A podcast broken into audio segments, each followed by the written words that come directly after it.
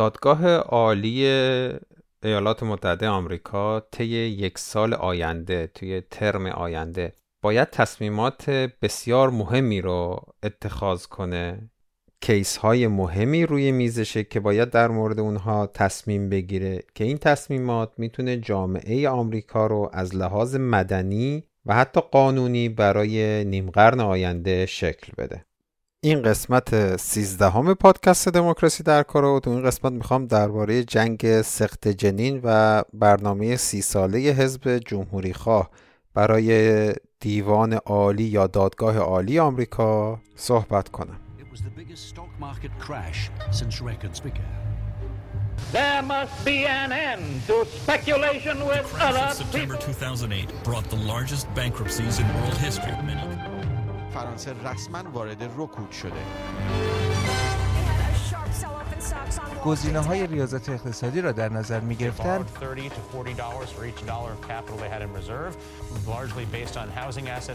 سقوط بازارهای اروپا بود.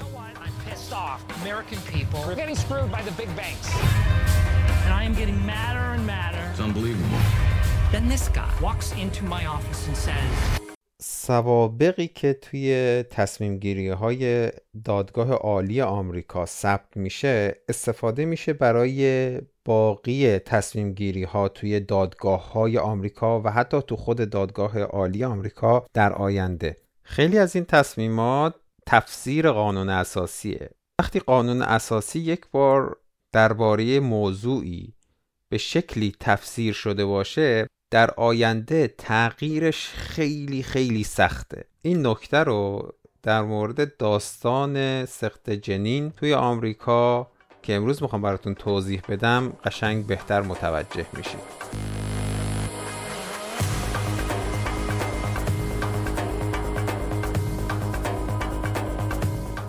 قبل از اینکه بخوام این داستان رو تعریف کنم یک مختصری باید درباره دادگاه عالی آمریکا یا سوپریم کورت توضیح بدم. دادگاه عالی آمریکا متشکل از 9 تا قاضیه که این قاضی ها توسط رئیس جمهور آمریکا کاندیدا میشن و توسط مجلس سنای آمریکا تایید میشن یا رأی اعتماد می‌گیرن یا کانفرم میشن.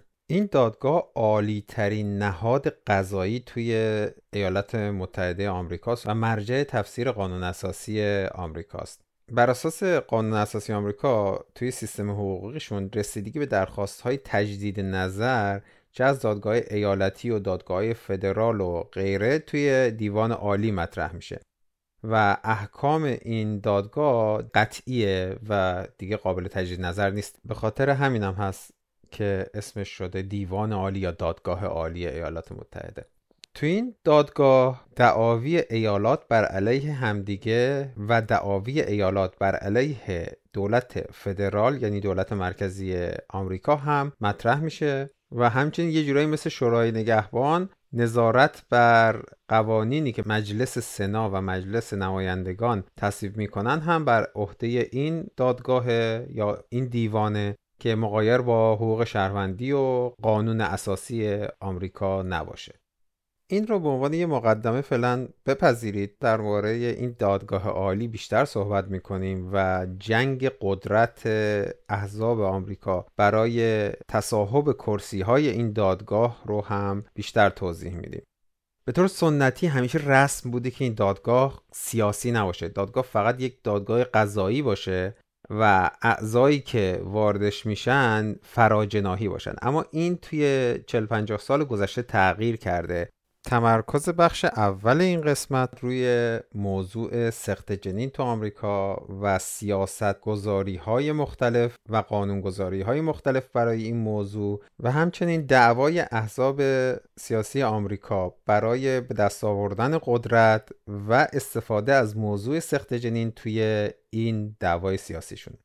من به شخص دوست ندارم کلمه سخت جنین رو برای این قضیه استفاده کنم. اگر بخوام درستتر بگم باید بگم پایان انتخابی حاملگی. چون سقط جنین دقیقا بار معنی سنگینی داره که خیلی وقتها دلالت نمی‌کنه بر واقعیتی که اتفاق میفته ولی چون به هر حال همه با این کلمه بیشتر آشنا هستیم به فراخور حال از این دو عبارت استفاده می‌کنم که انگلیسیش هم میشه ابورشن یک کلمه باز بهتریه نسبت به سخت جنین به نظر من.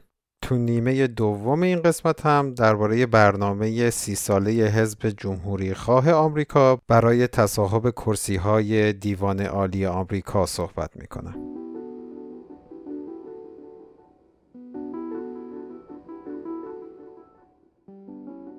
خب گفتم که دادگاه عالی آمریکا طی ترم آیندهش یعنی طی یک سال آیندهش پرونده هایی روی میزشه که این پرونده ها می‌تونن تاریخ ساز باشن برای سالهای آینده برای دهه های آینده آمریکا.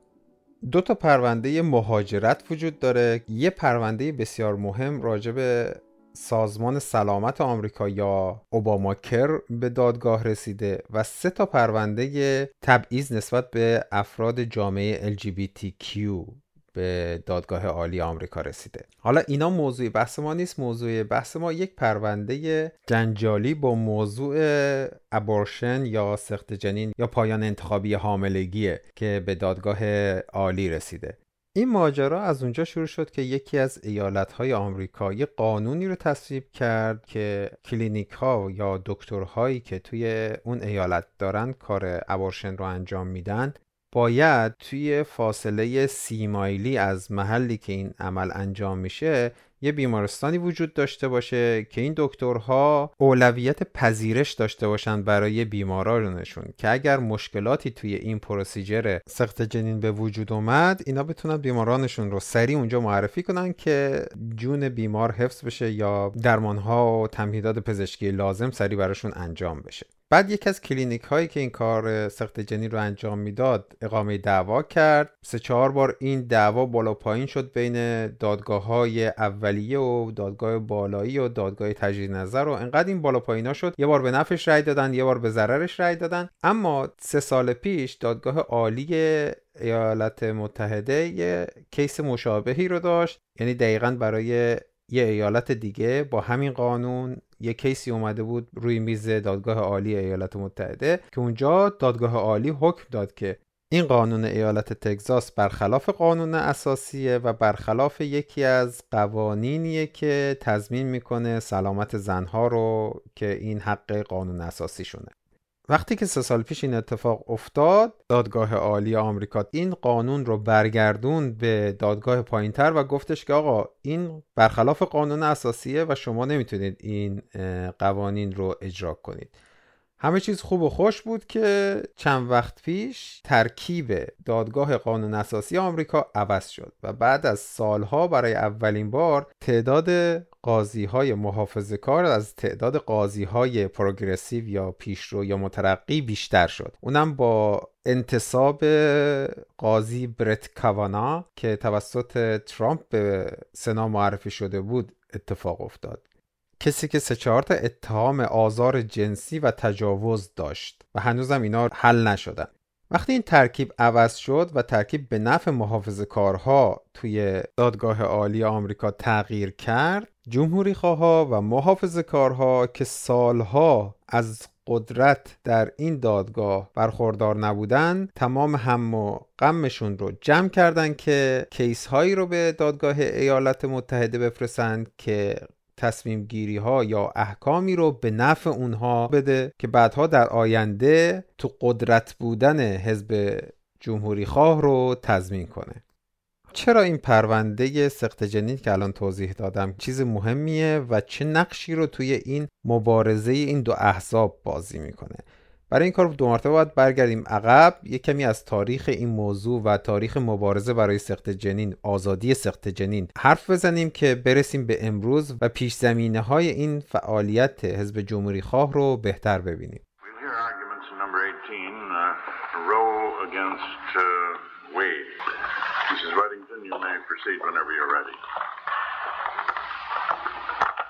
Mr. Chief Justice, and may it please the court. The instant case is a direct appeal from a decision of the United States District Court for the Northern District of Texas. The court declared the Texas abortion law to be unconstitutional for two reasons. First, that the law was impermissibly vague, and second, that it violated a woman's right to determine to continue or terminate a pregnancy. موضوع سقط جنین تو آمریکا یک موضوع بسیار مهم شده و قشنگ جدا می‌کنه جامعه آمریکا رو به مخالفین و موافقین. بهشون میگن pro-life یا pro-choice حامیان زندگی یا حامیان انتخاب. حامیان زندگی کسانی که میگن نباید سقط جنین اتفاق بیفته حامیان انتخاب میگن که خب این تصمیم زنه که انتخاب کنه چه اتفاقی برای بدن خودش بیفته. این موضوع از دهه 60 تو آمریکا به یک موضوع بحث برانگیز تبدیل شد. تو دهه 60 خیلی از ایالتهای آمریکا که حتی فرماندارهای جمهوری خواه داشتن قوانینی رو به تصویب رسوندن و فرماندار امضا کرد چون بعد از امضا این قانون قابل اجرا میشه که سخت جنین قانونی بشه توی این ایالت ها اما یه سری ایالت ها بودن که همچین قانونی نداشتن. بعد یه پرونده به دیوان عالی یا دادگاه عالی آمریکا رسید به نام رو ورسس وید یا میگن رو وی وید یا اصلا این پرونده انقدر معروف شده که بهش میگن دی رو جین رو یه زنی بود توی ایالت تگزاس خیلی هم جوان 20 خورده ای ساله که می‌خواست سخت جنین انجام بده و به دلیل فقر نمی‌تونست پاشه برای یه ایالت دیگه انجام بده. و توی تگزاس این غیر قانونی بود. جین رو که البته اسم مستعاره اسمش از نورا مکاروی فکر کنم. بله نورا مکاروی قبلا به شدت مورد آزار و اذیت جنسی قرار گرفته بود بهش تجاوز شده بود. شوهرش بسیار دست بزن داشت و توی خونه دچار خشونت خانگی شده بود. بعد یکی دو بار بچه دار شده بود و بچهش رو گذاشته بود برای آداپشن برای فرزند خواندگی ولی این بار دیگه تصمیم گرفته بود من نمی‌خوام بچه دار بشم و می‌خوام این حاملگیم رو به انتخاب خودم پایان ببخشم. اما توی اون ایالت نمی‌تونست این کار انجام بده و هزینه رفتن به جاهای دیگر رو هم نداشت. ولی یه جا متوجه شد دو تا وکیلی هستن که می‌خوان این مسئله رو بکشونن به دادگاه عالی آمریکا و اونجا مطرح کنن و دنبال پرونده های جالب میگردن. کار نداریم به این داستان. این پرونده به دادگاه عالی آمریکا رسید و اونجا حکم داده شد که سقط جنین یا پایان انتخابی حاملگی یک حق حریم شخصیه و حریم شخصی توی قانون اساسی درسته به صورت خیلی واضح نیومده اما این قسمت از این اصل این قسمت از اون یکی است این قسمت از اون یکی است اینا رو که همراه با هم دیگه جمع کنی این روح توش وجود داره که حریم شخصی حق اساسی آمریکایی هاست و نمیشه این حق رو ازشون گرفت. و اونجا هم دادگاه عالی آمریکا ارجاع داده بود به یک پرونده به یک سابقه قبلی که یک قانون بسیار مسخره بود که توی یه سری ایالت ها جلوگیری از حاملگی یا جلوگیری هنگام رابطه جنسی غیر قانونی بود. و این قانون خب خیلی قانون مسخره بود. کسی نمی‌تونست این قانون رو اعمال کنه که. اما این قانون وجود داشت. ولی یه سری قاضی ها این قانون رو به چالش کشیدن بردنش به دادگاه عالی ایالات متحده و اونجا این قانون رو ملغا کردن. و اونجا هم بحث این بودش که مسئله اونجا مسئله اون رخت خواب حریم شخصیه و دولت و قانون نباید اونجا دخالت کنه. بنابراین اینطور شد که اون قانون از بین رفت. توی ماجرای رو هم با ارجاع به اون سابقه گفتن این حریم شخصیه و پایان حاملگی باید به انتخاب زن باشه. این سابقه توی دادگاه عالی آمریکا به وجود اومد و برای سالها مرجع قانونگذاری توی آمریکا بود و بنابر این قانون بودش که سخت جنین توی آمریکا قانونی محسوب می‌شد. اون اوایل اصلا خیلی بحث مهمی نبود. گفتن حالا یه قانونی شده و فلان که به هر حال ما این قانون رو اجرا می‌کنیم و نه بین دموکرات ها و نه بین جمهوری خواه ها بحثی اتفاق میافتاد راجع به این قضیه. این اتفاق سال 1970 افتاد. اون سالها سالهایی بودش که جمهوری خواه با تلاش هرچی بیشتر می‌خواستن برگردن به قدرت. چرا؟ چون بعد از رکود بزرگ و اصلاحات اقتصادی روزولت و ماجرای افزایش رفاه جامعه آمریکا و همین موضوعاتی که تو قسمت های قبل مطرح کردم به جای رسیده بود که جمهوری خواه دیگه از قدرت توی آمریکا کنار رفته بودن. درسته خیلی جاها فرماندار ایالت بودن خیلی از مجالس ایالتی رو دست خودشون داشتن اما در مجموع در کل کشور قدرت بیشتر دست حزب دموکرات و اون مترقی هاشون اون پیشروهاشون بود.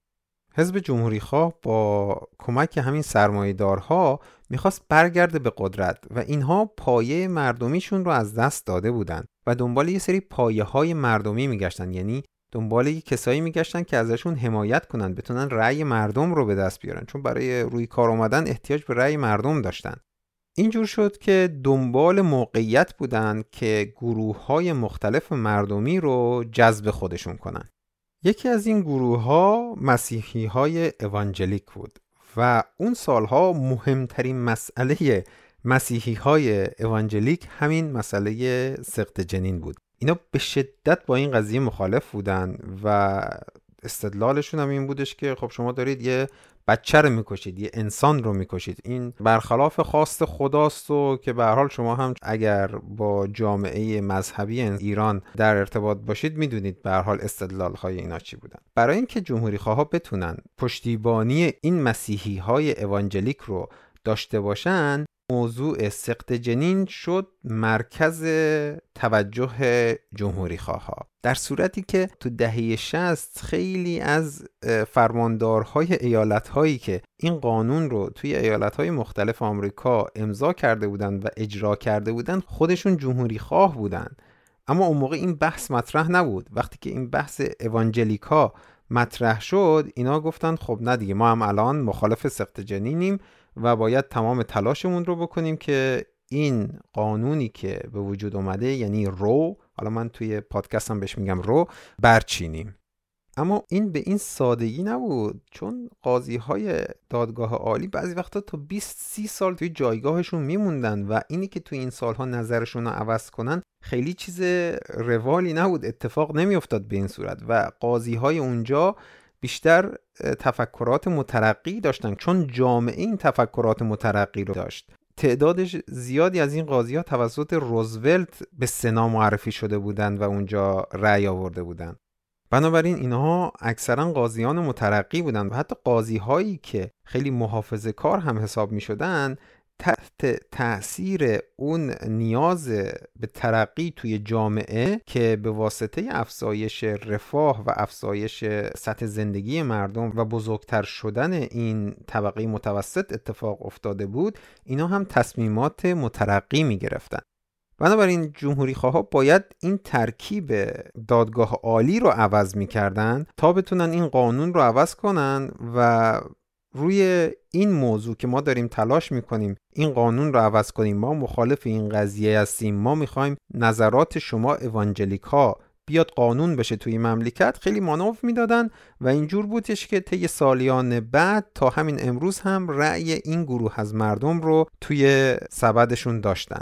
حالا فقط اینا نبودن اما موضوع سخت جنی دقیقا به این گروه.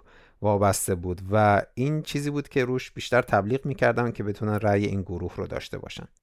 تلاش های جمهوری خواه برای تصاحب کرسی های دادگاه عالی تو بعد از دوره ریگان به یک جای خیلی حساسی رسید. چون رئیس جمهور ریگان این شانس بهش افتاد که بتونه چهار تا کاندیدا برای کرسی های دادگاه عالی آمریکا معرفی کنه. این چجوری اتفاق افتاد؟ یکی از دلایلش این بودش که جیمی کارتر فقط چهار سال رئیس جمهور بود یعنی یه دوره رئیس جمهور بود. و طی اون چهار سالی که ایشون روی کار بود هیچ کرسی دیوان عالی آمریکا خالی نشد. یعنی کسی استعفا نداد کسی بازنشسته نشد و کسی هم نمرد. چون در این سه صورته که یه دونه از اون سندلی ها خالی میشه. حالا شانس بود یا هرچی طی دوران ریگان چهار تا از این سندلی ها خالی شد. و ریگان چهار قاضی بسیار محافظ کار رو به سنا معرفی کرد و همشون هم تایید شدن توسط سنا که یکیشون هم زن بود و اولین زن دادگاه عالی آمریکا توسط یک جمهوری خواه و توسط ریگان معرفی شد و کانفرم شد. اینجا بودش که ترکیب دیوان عالی آمریکا به نفع محافظ کاران تغییر کرد و چند سال بعد از ریگان جورج بوش پدر هم یک محافظ کار دیگر رو به عضویت دیوان عالی در آورد و تو سال آخر ریاست جمهوری بوش پدر 1992 یک کیس بسیار مهم هم به دیوان عالی آمریکا رسید که بهش می‌گفتن پلان پرنتهود ورسس کیسی پلان پرنتهود که میشه پدر مادری سازمان پدر مادری با برنامه ریزی یا که حالا سازمان تنظیم خانواده اصطلاحا باید بشه. و کیسی هم گاورنر یا فرماندار پنسیلوانیا بود فکر کنم. بذارید خودم الان نگاه کنم. آره کیسی هم اون موقع فرماندار پنسیلوانیا بود. حالا به جزئیات این کیس خیلی کاری نداریم اما این کیس دقیقا جوری برنامه ریزی شده بود که بتونه اون سابقه قبلی که قانون رو بود رو ملغا کنه. اما توی دیوان عالی اون موقع هنوز انقدر سیاست نقش نداشت. قاضی هایی که اونجا بودن درسته قاضی های محافظ کاری بودن اما در مجموع بر اساس قوانین و مشاهدات و اینجور چیزا تصمیم می گرفتن نه بر اساس علاقه سیاسیشون. همین محافظ کار بودن هم باعث شد که یک سری از مشخصات قانون رو تغییر کنه. توی این کیس سوپریم کورت دیوان عالی حکم داد که موجودیت اساسی رو باقی میمونه اما ایالت مختلف می‌تونن قوانینی تصویب کنن که شرایط سقط جنین رو توی ایالت خودشون تعیین کنه. اون موجودیت اساسی هم این بود. یک زن این حق رو داره که به خاص خودش به حاملگیش خاتمه بده قبل از اینکه جنینش بتونه خارج از رحم تنهایی نجات پیدا کنه تنهایی زندگی کنه. قبل از این مرحله می‌تونه سخت جنین رو انجام بده و دولت نباید تو این قسمت دخالت کنه. دولت می‌تونه سخت جنین رو بعد از اون مرحله ای که جنین می‌تونه خارج از رحم به حیات خودش ادامه بده غیر قانونی کنه و اجازه نده این قضیه اتفاق بیفته مگر اینکه زندگی یا سلامت زن به خطر بیفته. و قسمت سوم این موجودیت اساسی رو این بودش که دولت این حق رو داره که خارج از حاملگی از سلامت و زندگی انسانها زن و جنینی که بعدا تبدیل به بچه میشه حمایت و محافظت کنه. به طور خلاصه تصمیم بر این شد که غیر از این سه موضوع اساسی ایالت ها بتونن قانون خودشون رو برای تنظیم کردن شرایط سخت جنین تصویب کنند. اما این قانون ها نباید فشار اضافه بر زن بذاره که از حق خودش برای پایان انتخابی حاملگی محروم بشه کشمکش ادامه داشته تا همین امروز و ایالت ها قانونی تصویب کردن این قانون توسط دموکرات ها یا لیبرال ها یا قاضیان مترقی یا وکلای مترقی یا سازمان های حفاظت از حقوق بشر و اینا به چالش کشیده شده بالا و پایین شده به سوپریم کورت رفته به دیوان عالی ایالت ها رفته به دادگاه های فرجام خواهی بخش های مختلف آمریکا رفته بعد به دادگاه عالی آمریکا رفته و برگشته و بحث ها در این باره اصلا جامعه آمریکا رو به دو بخش جدا از هم تبدیل کرده. جوری که شاید همین امروز هم یکی از ملاک های بسیار مشخص کننده مترقی یا پروگرسیو یا دموکرات بودن در مقابل محافظ کاری بنیادگرا یا جمهوری خواه بودن همین نظر مردم راجع به سخت جنینه. این موضوع انقدر سیاسی شده که هر دو حزب برای منفعت شخصی و منفعت سیاسی خودشون انقدر روی افرادی که تو این موضوع نقش دارن روی مدیاها فشار آوردن و این موضوع رو به جایی رسوندن که واقعا دیگه خود خواست زن و خواست پدر و مادر خیلی دیگه اهمیتی نداره واقعا.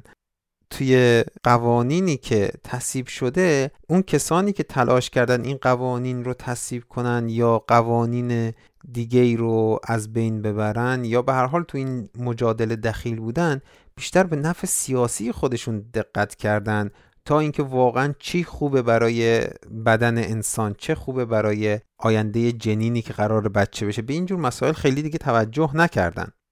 جوری که دموکرات ها که این خانم جین رو موضوع اصلی حزبشون بود عضو اصلی این جنبش آزادی سخت جنینشون بود. وسط راه یه دفعی عوض کرد و رفت سراغ حزب جمهوری خواه به خاطر اینکه میگفتش که اینا دارن از من استفاده سیاسی می‌کنن. توی جاهایی که من میام اصلا اجازه نمیدن به من که حرف بزنم. همیشه از جایگاه بالا به من نگاه می‌کنن. کلا خیلی مثل اینکه باش بد رفتار کردن که ایشون نظرش عوض کرد رفت تو حزب جمهوری خواه و شد یه آیکان برای اون حزب برای مبارزه با قانون سخت جنین و بعدها هم دوباره یک بار دیگه حامله شد بچهش رو به دنیا آورد و گذاشت برای فرزند خاندگی این داستان رو برای این تعریف کردم که ببینید حزب جمهوری خواه و حامیان سرمایهدارشون سالیان سال برای این مسئله برنامه ریزی کردن خیلی زمانها به هدفشون نزدیک شدن و الان هم رسیدن به جایی که شاید بتونن اون قانون رو رو ملغا کنن. حالا برای اینها آیا واقعا مهمه که چه چیزی برای مادر اهمیت داره. آیا سلامت مادر مهمه؟ آیا این قدرت انتخابی که زن برای خودش و برای بدنش باید داشته باشه آیا مهمه؟ در مقابل خاص سیاسی اینها هیچ چیز دیگه مهم نیست اصلا. حتی برای دموکرات ها هم این قضیه خیلی مهم نیست. مسئله اینه که اونایی که با این قضیه با سخت جنین موافقن دموکرات ها می‌خواد رأی اونا رو به دست بیاره. بنابراین خب اونا هم با این قضیه موافقن. و جمهوری ها پایه مردمیشون اون اوانجلیک هایی هستن یا بین پایه مردمیشون اون اوانجلیک ها وجود دارن که به خاطر خدا و پیغمبر و اینجور چیزها با سخت جنین مخالفن و فکر می‌کنن از روز اولی که نطفه بسته میشه این یک انسانه و دیگه ما حق نداریم یه انسان دیگر رو بکشیم. و کاری هم ندارن که دانشمندان در این باره چی میگن.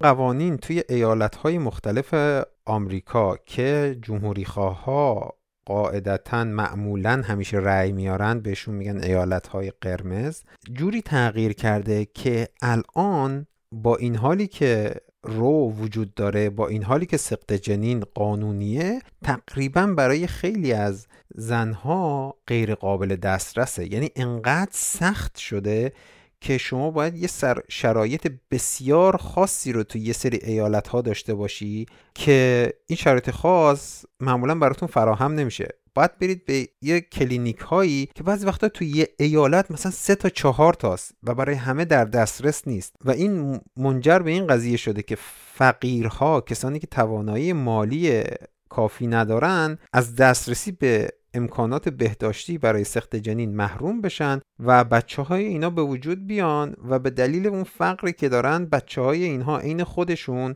دسترسی به آگاهی بیشتری ندارن و اینها دقیقا شده پایه حزب جمهوری خواه. اینا کسانی هن که حزب جمهوری خواه می‌تونه با تبلیغات مسمومشون راحتتر تحت تاثیر قرار بده و این تبلیغات مسموم انقدر طی این سالها افزایش پیدا کرده که تونستن یه کسی مثل ترامپ رو به این جامعه بقبولونن.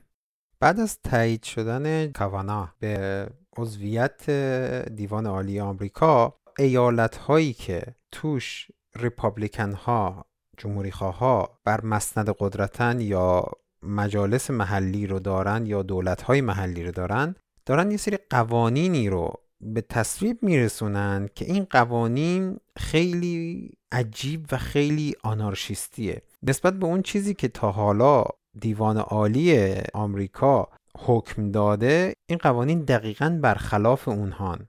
و اینا دقیقا نشونه گرفتن که انقدر اینجور قوانین رو برسونن به دیوان عالی آمریکا که بتونن رو رو ور بیاندازن. یعنی قوانینی تصویب می‌کنن که دقیقا برخلاف روه. دقیقا برخلاف اون حکمیه که دادگاه عالی برای ماجرای کیسی داده.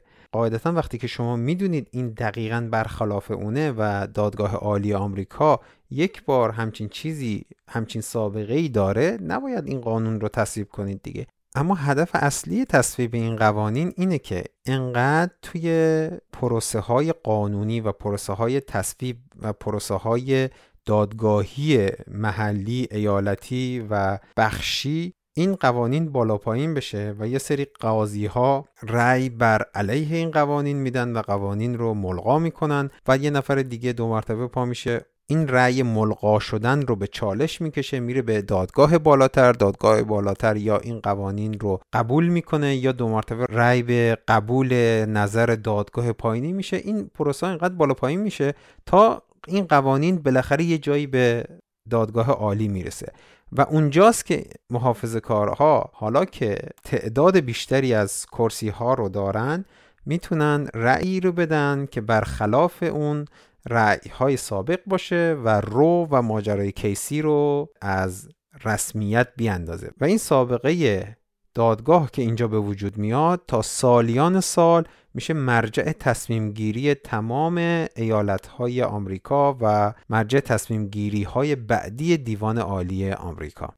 من خیلی دیگه دقیق نمیشم توی جزئیات این موضوع توی منابع پادکست یه سری پادکست هایی رو می‌ذارم که اگه دوست داشتید گوش بدید. درباره موضوع سقط جنین خیلی زیادن ولی سعی می‌کنم از یه پادکست بذارم یا Daily یا مثلا Today Explained چندین و چند اپیزود در این مو... درباره این موضوع تولید کردن که یه هارمونی با همدیگه داشته باشه. اگه دوست دارید می‌تونید اونا رو گوش بدید و از جزئیات این قضیه بیشتر با خبر بشید.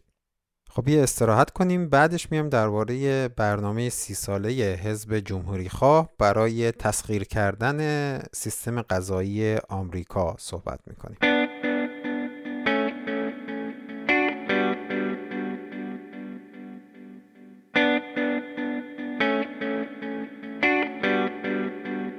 اسپانسر این قسمت از دموکراسی در کار شوخی خونکیه نه ما اسپانسر که نداریم ولی می‌خواستم اینجا از سه از دوستانی که بدون اینکه من خیلی تبلیغ کنم از پادکست حمایت کردن. از طریق وبسایت های پاتریون و پیپل تشکر کنم. بهنام زهرا و مسعود. من واقعا تعجب کردم. بدون اینکه من خیلی تبلیغ کنم راجع به حمایت و نحوه حمایت از پادکست این دوستان خودشون پیش قدم شدن و از پادکست به صورت مالی حمایت کردن. می‌خواستم اینجا ازشون تشکر کنم. لینک های حمایت مالی از پادکست توی Patreon و PayPal رو توی توضیحات پادکست قرار میدم که اگر شما هم دوست داشته باشید از پادکست حمایت کنید این راه ها براتون فراهم باشه. متاسفانه هنوز صفحه حمایت مالی از پادکست رو توی وبسایت راه نینداختیم. وقتی که اونجا رو راه بندازیم لینکاش رو توی شبکه های اجتماعی قرار میدم و اونجا حتما به صورت ریالی و به صورت رمز ارز یا cryptocurrency هم راههایی وجود خواهد داشت که شما بتونید از پادکست حمایت کنید. فقط لطف کنید به منم بگید که دوست دارید اسم کاملتون رو تو پادکست بیارم یا نیارم. من سعی می‌کنم کسانی که از پادکست حمایت می‌کنن رو آخر هر قسمت یا وسط هر قسمت معرفی کنم. بدون شوخی پس اسپانسر این قسمت زهرا و مسعود و بهنام هستن. ممنون ازشون.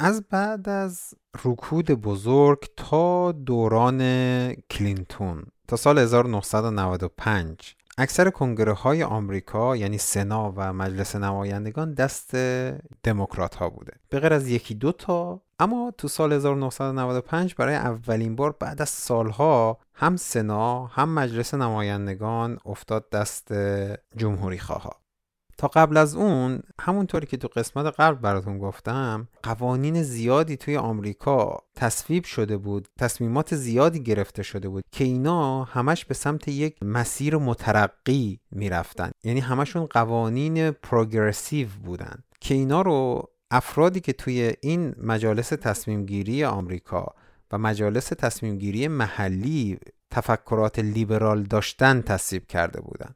خیلی از فرماندارهای محلی هم دموکرات بودند و اینها توی سیستم قضایی آمریکا قاضی های لیبرال رو کاندیدا کرده بودند که از مجالس محلی یا سناهای محلی رأی اعتماد بگیرن یعنی سیستم قضایی آمریکا هم کلا به لیبرال شدن جامعه به آزادی های فردی بیشتر رأی بیشتری می‌داد. که این هم از اونجا نشد می‌گرفت که جامعه آمریکا به دلیل اون رفاهی که براش فراهم شده بود بعد از جنگ جهانی دوم ثروتمندتر شده بود آگاهی بیشتری داشت و این آگاهی روی رأی مردم تأثیر گذاشته بود و مردم افرادی با تفکرات مترقیتر و لیبرالتر رو انتخاب می‌کردن و این افراد هم قوانینی تصویب می‌کردن که به مذاق مردمی که بهشون رأی دادن خوش بیاد دیگه. وقتی که این وضعیت برای سالیان سال ادامه پیدا کرد جمهوری ها که از طرف سرمایدارها هم بیشتر حمایت می شدن دیدن که خب ما چجوری باید به قدرت برگردیم؟ ما چجوری باید جامعه رو برگردیم به اون تصورات و اون قوانین و اون شمایل محافظ کارانه یا کانزرواتیوی که تو ذهنمون هست؟ چجور باید این کار بکنیم؟ تو بخش اول این قسمت گفتم یکی از روش ها این بود که برن دنبال مردمی که فعلا به دموکرات ها رأی نمی‌دادن به اون صورت. یا مردمی که یه سری خواسته داشتن و این خواسته ها رو دموکرات ها نمی‌تونستن بهشون جواب بدن. یکی از این جماعت ها ها بود. حالا جماعت های دیگه هم بوده. یکی دیگه از تمهیدات جمهوری ها برای بازگشت به قدرت این بود که به جای اینکه برن تمام نیروشون رو بزن روی جمع کردن رأی مردم برن تو سیستم قضایی آمریکا نفوذ کنن و تا جایی که می‌تونن کرسی هایی که تو سیستم قضایی هست رو مال خودشون کنن. البته اشغال کردن این کرسی ها هم به هر حال یه مسیری از دموکراسی می اومد اما چون دموکراسی مستقیم نبود برای جمهوری خواه اون موقع به واسطه پول و منابعی که می‌تونستن مهیا کنن تأثیر گذاریشون روی این کرسی ها راحت تر بود تا اینکه بخوان رو جامعه یا کل مردم تأثیر بذارن و به عبارتی به ازای یک دلاری که اینا خرج می‌کردن برای این سیستم قضایی نتیجه بیشتری می‌گرفتند تا اینکه اون یه دلار رو روی مردم سرمایه گذاری می‌کردن که اونها بهشون رأی بدن. یکی دیگه از دلایلی که جمهوری ها تمرکزشون رو گذاشتن روی اشغال کردن کرسی های سیستم قضایی آمریکا همونطور که چند دقیقه پیش گفتم این بودش که خیلی از قاضی هایی که کرسی های مهم رو توی دادگاه های مختلف و دادگاه های عالی ایالتی و دادگاه های تجدید نظر ایالتی یا منطقه‌ای اشغال کرده بودن اینا قاضی های لیبرال بودن. چون رئیس جمهورها یا مجالس محلی یا مجلس نمایندگان و سنای فدرال تفکرات مترقیتر و لیبرالتر و دموکراتیک تری داشتند و اینها اونا رو برای این کرسی ها تایید کرده بودند حتی قاضی هایی که قاعدتا به نام کانزرواتیو وارد این دادگاه های محلی و دادگاه های ایالتی و فدرال شده بودند بعد از یه مدتی به واسطه فشار مردم شاید یا به واسطه جو جامعه تصمیمات مترقی تر گرفتن. یعنی به اون آرمان سیاسی حزب جمهوری خواه پشت کردن یه جورایی و تصمیماتی گرفتن که به سمت لیبرال تر کردن یا به عبارتی به سمت آزادی های بیشتر برای مردم بود. تصمیمات مترقی تر گرفته بودن یا تصمیماتی گرفته بودن که بیشتر بهشون می‌خورد که یک قاضی دموکرات یا قاضی نزدیک به دموکرات این تصمیمات رو بگیره. یه دلیل مهم این تصمیم گیری های قاضی های محافظ کار این بودش که قاضی ها برای اینجور مناسب که انتخاب می شدن نباید اصلا سیاسی تصمیم می گرفتن اصلا قاضی های دیوان های عالی ایالتی و فدرال باید فقط بر اساس قانون تصمیم بگیرن و اصلا نباید نظر و عقیده سیاسی شخصیشون رو دخیل کنند حتی قاضی های محافظ کار وقتی که تو این جایگاه ها بودن شعن جایگاه بهشون اجازه نمی‌داد که همچین تصمیماتی رو بگیرن و بیشتر تصمیماتی رو می‌گرفتن که در جهت منافع جامعه باشه و نه الزاما منافع حزب جمهوری خواه و حامیان مالیشون. و جمهوری خواه ها اینجا یه حس مثلا اینکه بهشون خیانت شده داشتن. بنابراین تصمیم گرفتن یه به عبارتی خط لوله ای رو درست کنن که بتونن قاضی های محافظ کار و قاضی های قابل اعتماد که همیشه محافظ کار میبونن رو پرورش بدن و این رو به فراخور زمان و موقعیت وارد سیستم قضایی آمریکا کنند و به شدت هم موفق بودن. تو خیلی از ایالت ها تونستن دیوانهای عالی ایالتی رو تصاحب کنن تونستن دادگاه های تجدید نظر منطقه ای رو اکثر کرسی هاش رو بگیرن و این به هر حال توی قانونگذاری تو سطح ایالات متحده تأثیر گذاشت. این pipeline ی که بهتون گفتم این خط لوله‌ای که بهتون گفتم رو اسمش رو گذاشتم Federalist Society یعنی جامعه فدرالیست ها اسمشون هم ارجاع میده به فدرالیست پیپرز مقاله های فدرالیست که توی اوایل تاریخ آمریکا منتشر شده بود. اگه می‌خواین درباره این قضیه بدونید یه پادکستی هست به نام مختصر و مفید. این سیستم سیاسی آمریکا رو یه کمی توضیح داده تو فصل اولش. اونجا می‌تونید اطلاعات بهتری رو بگیرید.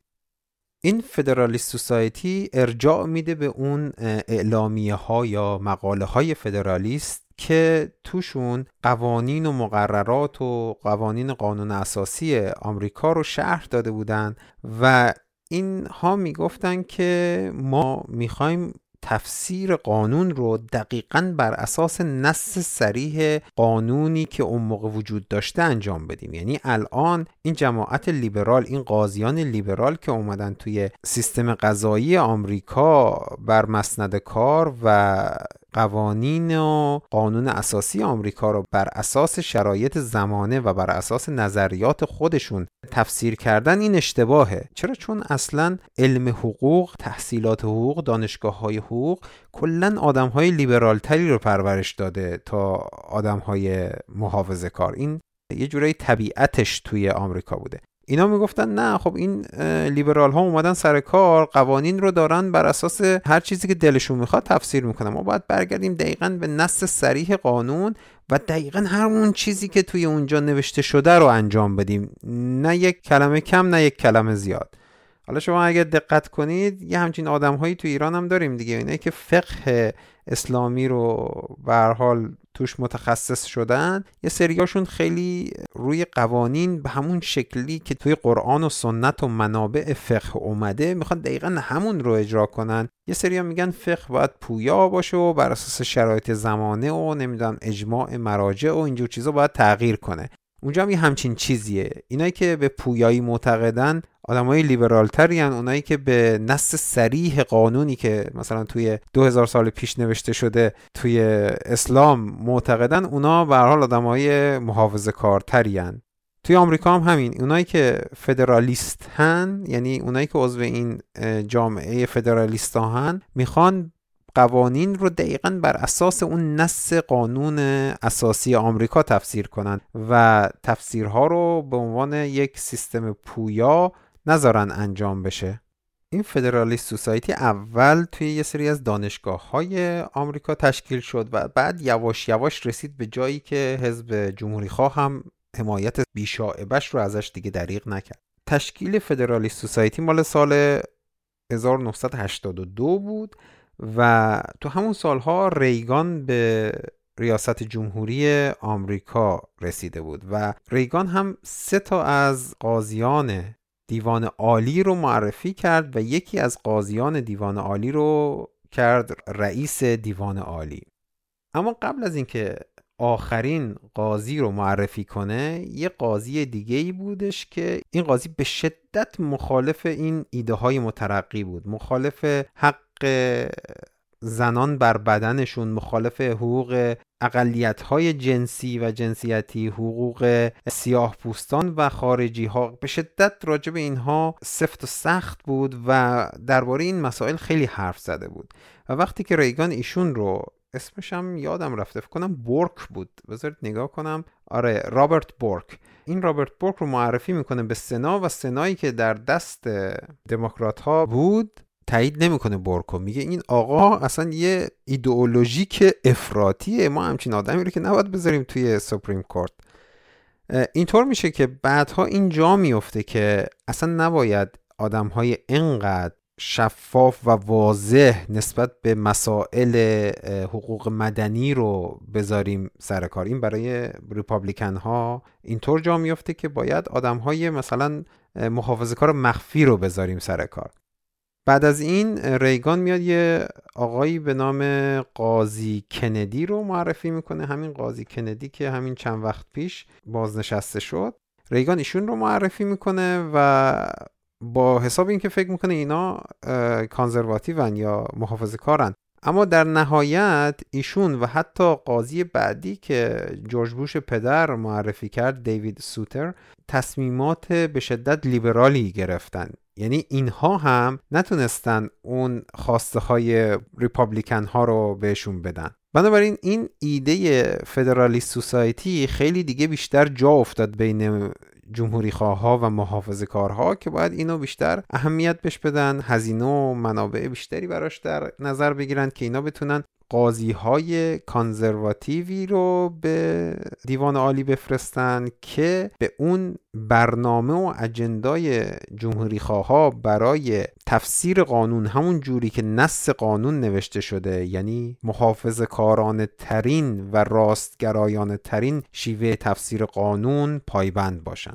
این موضوع زمانی بیشتر برای جمهوری خواه ها واضح و از من الشمس شد که دیوان عالی آمریکا توی ماجرای پلنت پرنهود ورسس کیسی که اوایل این قسمت براتون توضیح دادم رأی داد که اون سابقه رو بر قوت خودش باقیه و قاضی هایی که توسط ریگان به کرسی دادگاه عالی آمریکا رسیده بودن یه بیانیه رو منتشر کردن و گفتن ما اون رووی وید رو دوباره تایید می‌کنیم و برای جمهوری ها این مثل یه خنجر از پشت بود دیگه. اون زمان دیگه اینا مطمئن شدن که باید روی این فدرال سوسایتی هزینه های بیشتری رو بکنن و این فدرالیست سوسایتی یک شبکه ای رو به وجود آورد اون زمانهایی که شبکه اجتماعی وجود نداشت یه شبکه اجتماعی واقعی و نه مجازی رو به وجود آورد بین قاضی ها وکیل ها دانشجوهایی که دارن توی دانشگاه آمریکا حقوق می‌خونن و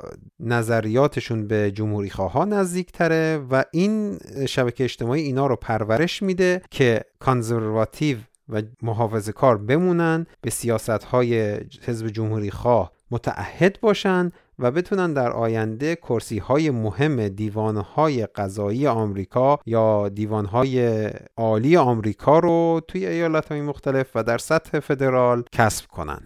و وقتی که کسب کردن رعی هایی که میدن و نظریاتی که میدن با اون برنامه حزب جمهوری خواه هم راستا باشه.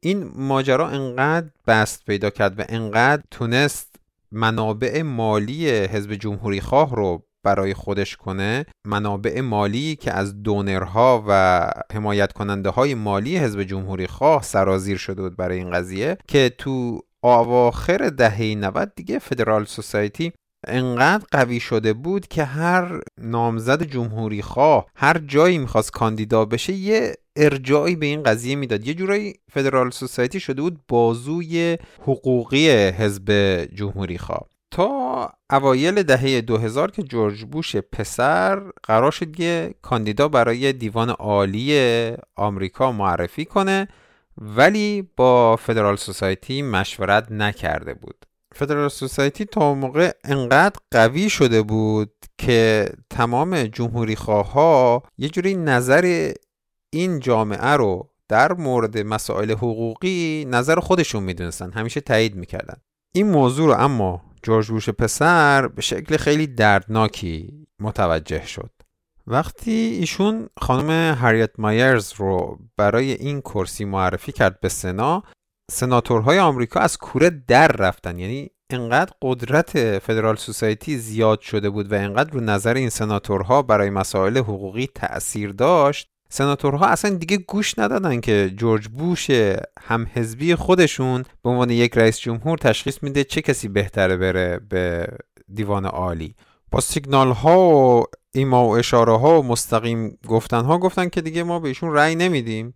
چرا؟ چون خانم مایر یه جوری عضو فعال فدار سوسایتی نبود. حالا عضویت داشت اما خیلی شرکت نمی‌کرد تو جلسات. کلا تو برنامه هاشون تو شبکه اجتماعی که اینا به وجود آوردن اکتیو نبود. اسمن عضو بود ولی رسما عضو نبود. به خاطر همین این فشارها روی جورج بوش انقدر زیاد شد که کلا هم ایشون هم خانم مایر از نامزدی این کرسی برای دیوان عالی آمریکا منصرف بشن. بوش هم که نقره داغ شده بود مجبور شد کسی رو معرفی کنه به نام ساموئل الیدو که 20 سال بود عضو فعال فدرال سوسایتی بود و تو مصاحبه هاش با افتخار این قضیه رو اعلام می‌کرد و خیلی واضح و شفاف بود راجع به این قضیه Good morning. I'm pleased to announce my nomination of Judge Samuel A. Alito Jr. as Associate Justice of the Supreme Court of the United States. Judge Alito is one of the most accomplished and respected judges in America. And his long career in public service has given him an extraordinary breadth of experience. As a Justice Department official, federal prosecutor, and judge on the United States Court of Appeals, Sam Alito has shown a mastery of the Thank you very much, Mr. President.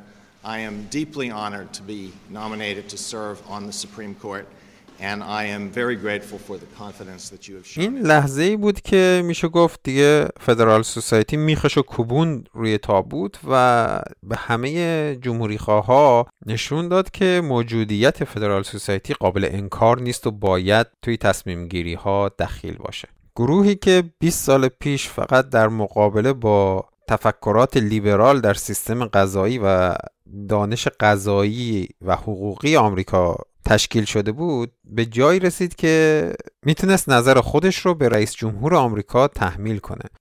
چند سال بعد تو سال 2007 که اینا داشتن 25 مین سال تأسیسشون رو جشن می‌گرفتن سه تا از قاضیان دیوان عالی آمریکا اونجا حضور پیدا کردن سخنرانی کردن و خیلی هم اینا رو تشویق و تمجید کردن.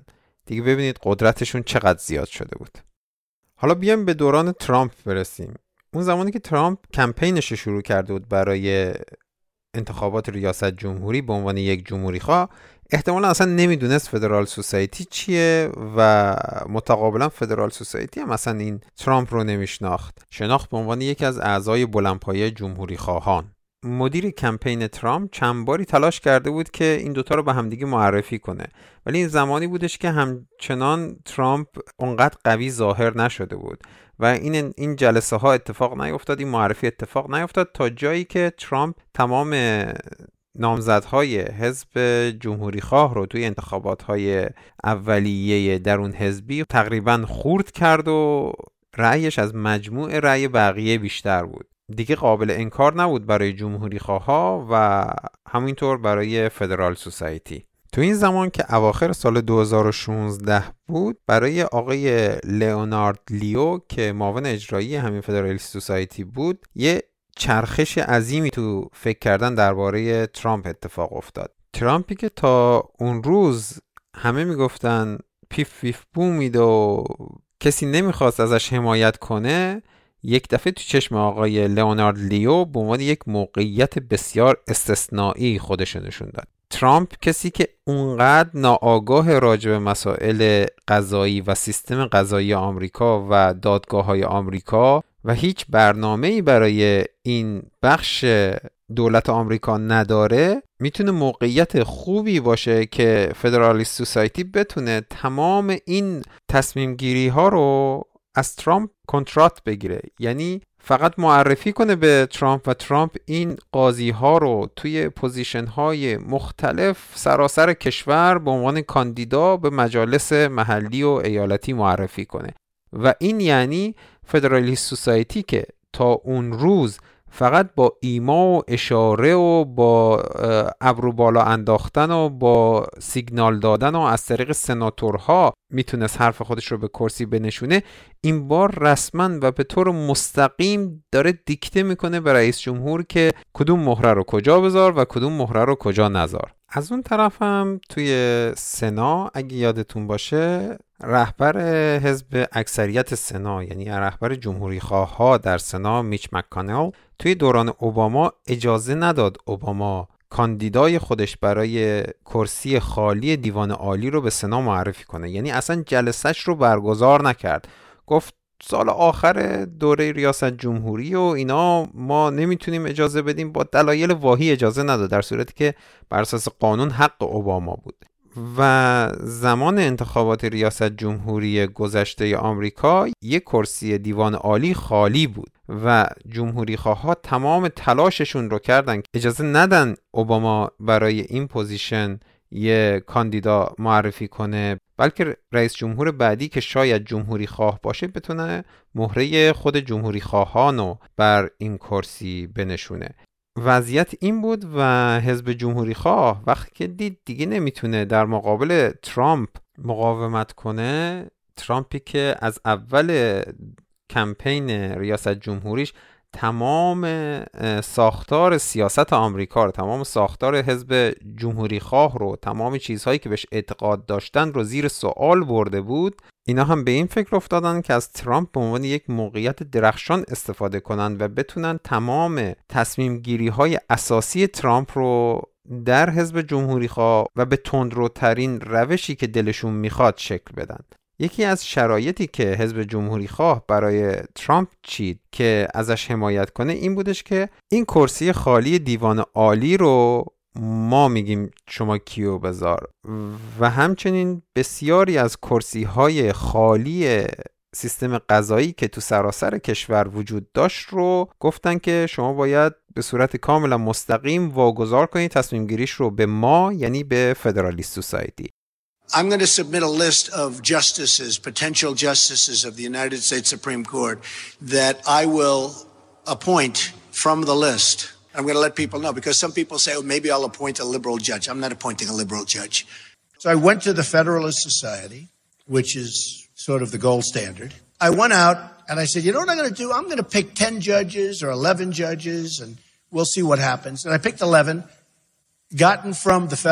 این یه معامله بود که انجام شد فدرالیست سوسایتی و حزب جمهوری خواه می‌تونست این کرسی ها رو به این شکل و به سرعت از آن خودش کنه و ترامپ هم آرای سازمان حزب جمهوری خواه رو برای خودش می‌کرد. چون ترامپ اگر نمی‌تونست موافقت حزب جمهوری خواه رو به دست بیاره مطمئنا در مقابل هیلاری کلینتون شکست می‌خورد. حتی اگر قاطبه پایه مردمی حزب جمهوری خواه هم بهش رأی می‌داد اما یک سری آدم ها هستن یک سری پایه های مردمی هستن که به نظر سازمان حزب جمهوری خواه رأی میدن و ترامپ این رأی ها رو از دست می‌داد. اینجوری شد که این معامله شکل گرفت و بعد از رسیدن ترامپ به ریاست جمهوری اولین کاری که کرد یک قاضی رو به نام قاضی گورسچ به سنای آمریکا معرفی کرد که 100 درصد به قول خود آمریکایی pro-life بود. یعنی مخالف سقط جنین و به شدت محافظه کار توی مسائل قضایی. تا موقع ریاست جمهوری های جمهوری خواه همشون می اومدن می دیدن که خب چه کسی تاییدیه و مقبولیت داره توی Federalist Society و اون رو معرفی می‌کردن به سنا برای دیوان عالی آمریکا و همچنین باقی کرسی های قضایی تو آمریکا. اما این بار دیگه ترامپ کلا همه چیز رو علنا کنترات داد به فدرالیست سوسایتی و اونان که تشخیص میدن چه کسی کجا باشه و نظرشون رو دیکته می‌کنن و ترامپ و ترامپ به دلیل اینکه هیچ ایده و هیچ آگاهی راجع به سیستم غذایی نداره قشنگ حرف اونا رو اجرا می‌کنه. اینطوری شد که توی دو سال اول دوره ترامپ 26 تا از این مهمترین کرسی های سیستم غذایی فدرال رو ترامپ با کاندیداهایی که از طریق فدرال سوسایتی بهش دیکته شده بود یه جورایی اشغال کرد که این کاندیداها تایید شدن و این کرسی ها رو به دست آوردن و موقعیتشون مادام العمره این تعداد از تمامی ریاست جمهوری های قبلی آمریکا بیشتر بود. یه جورایی بهش می‌گفتن یه سونامی کاندیداهای سیستم حقوقی آمریکاست که ترامپ را انداخته. و این قاضی ها که الان بر این مسند ها نشستن دقیقا کسانی هن که توی این مسیرن برای رسیدن به دیوان عالی آمریکا که تأثیر گذارترین دادگاه توی آمریکاست رسیدنشون به اونجا و تصمیماتی که اونجا می‌گیرن نقش بسیار مهمی توی آینده آمریکا خواهد داشت. در مورد گورسچ گفتم که ایشون از یکی از همین دادگاه استیناف ناحیه‌ای میاد و برد کاوانا که احتمالا توی اخبار شنیده باشید ماجرای تایید شدنش تو سنا رو از دادگاه تجدید نظر حوزه واشنگتن دی سی میاد. جفتشون دقیقا از همین مسیری که فدرال سوسایتی تعیین کرده بود و تدارک دیده بود به این مسندهای مهم رسیدن و اون کرسی های مهم تو دادگاه های استیناف حوزه های مختلف رو اشغال کردند و توسط فدرالیست سوسایتی به ترامپ پیشنهاد شدن و ایشون هم معرفیشون کرد به سنای آمریکا برای دیوان عالی آمریکا. حالا میشه گفت که فدرالیست سوسایتی که سی خورده سال پیش کارش رو آغاز کرده بود تقریبا حداقل سه تا از کرسی های دیوان عالی آمریکا رو مال خودش کرده و می‌تونه روی رأی حداقل دو نفر دیگه از اعضای دیوان عالی آمریکا تأثیر بذاره و اینطوره که دیوان عالی آمریکا برای اولین بار طی شاید 100 سال گذشته جهتگیریش به سمت راست و جهتگیریش به سمت محافظ کارها خواهد بود. و الان زمانیه که توی ترم آینده یک سری پرونده بسیار تعیین کننده برای تاریخ آمریکا به این دادگاه رسیده که می‌تونه شکل جامعه آمریکا برای نیم قرن آینده حداقل رو مشخص کنه. یکی از اون پرونده ها پرونده سخت جنینه که دادگاه عالی آمریکا طی سه سال پیش یک قانون شبیه اون رو ملقا کرده بود و گفته بود برخلاف قانون اساسیه. ولی این بار که دادگاه جهتگیری به سمت تصمیم های محافظ کار احتمالا خواهد داشت یک ایالت دیگه پرونده ای رو به دادگاه آورده که دقیقا همون قانون تو شرایط مشابه معمولا دادگاه عالی آمریکا میگه چون این پرونده مشابه یک رأیی که ما دو سه سال پیش دادیم ما حتی راجع به این قضیه جلسه شنود هم برگزار نمی کنیم اما این دفعه دادگاه عالی آمریکا تصمیم گرفت برای این پرونده جلسه شنود برگزار کنه و در نهایت احتمالا رأی خودش رو راجع به این قضیه تا قبل از اکتبر سال آینده اتخاذ کنه. چند تا پرونده دیگه که بسیار مهم هم هستن هم روی میز دادگاه عالی آمریکا هست برای ترم آینده که دو تاشون پرونده تبعیض جنسی برای جامعه LGBTQ جزئیات این پرونده ها رو اگه دوست داشته باشید من یه پادکستی رو می‌ذارم به نام Today Explained. توی منابع این پادکست می‌تونید از اونجا جزئیات این پرونده ها رو پیگیری کنید. و شاید توی پادکست دموکراسی در کار پلاس هم در آینده این مسائل رو بیشتر پوشش بدیم. اینجا من می‌خواستم به صورت یک موضوع تاریخی با این قضیه برخورد کنم و این بالا اومدن و رشد فدرالی سوسایتی و نقش اون در تاریخ و سیاست آمریکا و قدرت گرفتن حزب جمهوری خواه رو اینجا به صورت یک پادکست برای شما مطرح کنم.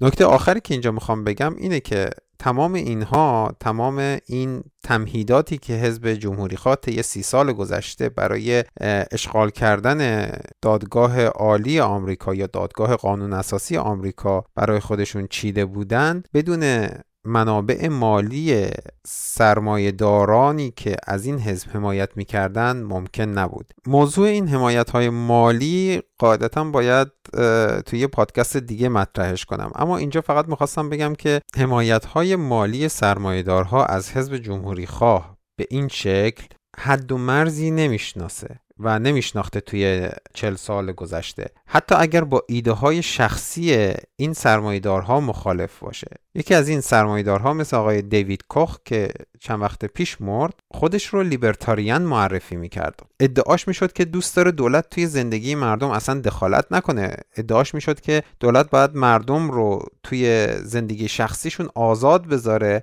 و توی اقتصاد هم دخالت نکنه.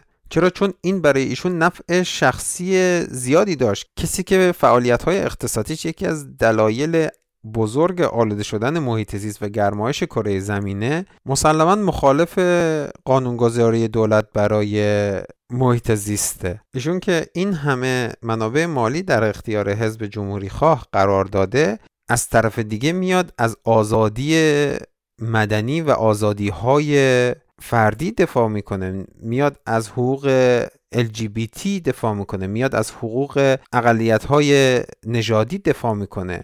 البته اینا همش حرف زدن به قول آمریکایی‌ها لیپ سرویسه فقط دهنشون تکون میدن ولی هیچ عملی برای این قضیه انجام نمیدن. اما پولهای اونا توی سیستم سیاسی داره دقیقا همین آزادی های فردی رو تخریب می‌کنه و این آقا چون براش این پولها دارن منفعت مالی میارن چشمش رو به اونا بسته و اصلا هم براش مهم نیست. چون مسئله سخت جنین برای افراد ثروتمند جامعه اصلا مسئله نیست. شما اگر مشکل داشته باشید پا میشید هواپیمای جت شخصیتون رو سوار میشید میایین اروپا این کار رو انجام می‌دید. میرید توی یه ایالت دیگه انجام می‌دید. مسئله سخت جنین و این جنگی که براش اتفاق افتاده تو آمریکا دقیقا مسئله قشر تولید کننده و قشر کمتر برخورداره. کسی که هزینه این رو نداره پاشه بره دو تا ایالت بغلی سرویسی که لازم داره رو دریافت بکنه. هزینه این سرویس ها و پایان انتخابی حاملگی انقدر زیاده تو آمریکا که افراد کمتر برخوردار و فقیر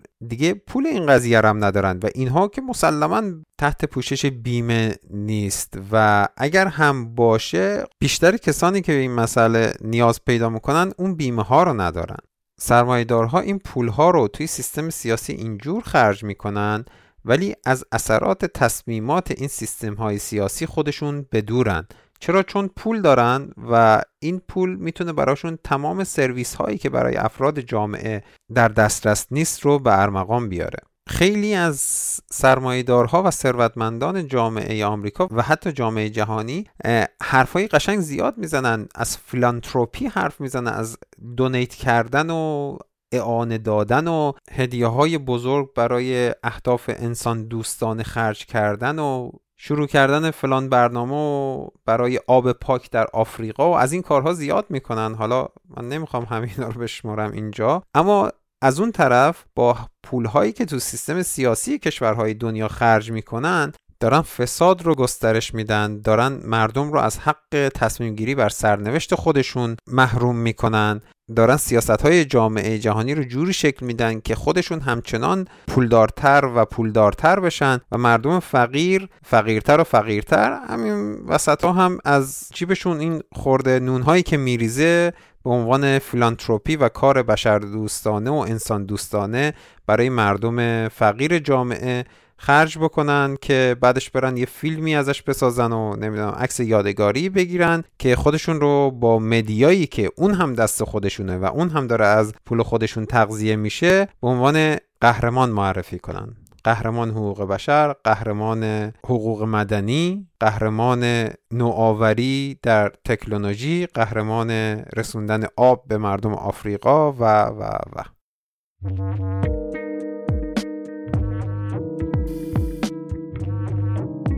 این قسمت سیزدهم پادکست دموکراسی در کار بود که شنیدید. ممنونم که این پادکست طولانی رو به آخر رسوندید. اگر این پادکست رو دوست داشتید و کلا از پادکست ما خوشتون میاد اون رو به دوستانتون معرفی کنید. مخصوصا کسایی که اصلا با مدیوم پادکست آشنا نیستن. این بزرگترین کمک و بزرگترین حمایتیه که شما می‌تونید از این پادکست بکنید. به این قسمت خیلی زیاده. من سعی می‌کنم یه سری پادکست اینجا قرار بدم که شما اونا رو اگر دوست دارید گوش بدید. معمولا هم همشون به زبان انگلیسیه. یه کتاب و یه دو تا مقاله هم هست که اگر دوست داشته باشید می‌تونید اینا رو بخونید. برای به دست آوردن اطلاعات بیشتر راجع به سیستم غذایی آمریکا راجع به این ماجرای برنامه سی ساله حزب دموکرات و داستان سقد جنین. اگر ماجرای سخت جنین براتون جالبه فقط کافیه توی یوتیوب سرچ کنید رو وی وید و انقدر راجع به این موضوع مطلب هست که هر چیزی که دلتون بخواد می‌تونید راجع به این موضوع پیدا کنید. یه نکته کوچیکم بگم راجع به اینکه چرا من این موضوع رو به طور مبسوط اینجا توی دو تا قسمت پادکست مطرح کردم. این دوگانگی جامعه آمریکا خیلی شبیه دوگانگی ایرانه یک سری محافظه کار وجود دارن یک سری اصلاح طلب اونور بهشون میگن ریپابلیکن ها اینور بهشون میگن دموکرات ها مثل محافظه کارها و اصلاح طلب های ما هن. محافظه کارها دم از خدا و پیغمبر و اینا می‌زنن و خیلی این مسئله رو بزرگ می‌کنن سعی می‌کنن رأی اون قشر مردم رو مال خودشون کنن. ولی شاید خیلی وقتها خودشون به این قضیه اعتقاد ندارن و به خاطر قدرت و ثروت و اینا این کار انجام میدن و معمولا لاوی قدرت و ثروت پشت سر اوناست. گرچه توی دموکرات ها و اصلاح طلب ها هم کسانی هستن که این نا رو حمایت کنن اونا هم لابی قدرت و ثروت خودشون دارن. این دوگانگی جامعه ایران خیلی شبیه دوگانگی جامعه آمریکاست و به هر حال این تجربه ای که طی سالهای گذشته تو آمریکا اتفاق افتاده و من فکر می‌کنم دونستنش برای جامعه ما توی مسیری که ما می‌خوایم به سمت دموکراسی بریم خیلی می‌تونه کمکمون کنه. امیدوارم منم توی این مسیر یک کمکی کرده باشم که این اطلاعات رو به زبان فارسی توضیح داده باشم چون ندیدم کسی این کار رو کرده باشه و حداقل به شکل پادکست مطمئنا وجود نداره. امیدوارم که استفاده کرده باشید و اگر سوالی یا نکته مبهمی وجود داره برای من بفرستید و ما می‌خوایم دیگه به صورت مرتب یه سری پخش های زنده رو داشته باشیم که فقط سوال ها رو جواب بدیم و اگر دوست داشته باشید می‌تونید تو این پخش های زنده هم حضور به هم برسونید و سوالاتتون رو خودتون با صدای خودتون یا به صورت تکس مطرح کنید که ما اونجا این سوالا رو جواب بدیم. بازم ممنون. من محمد هستم و این قسمت در سیوم مهر 1398 منتشر میشه.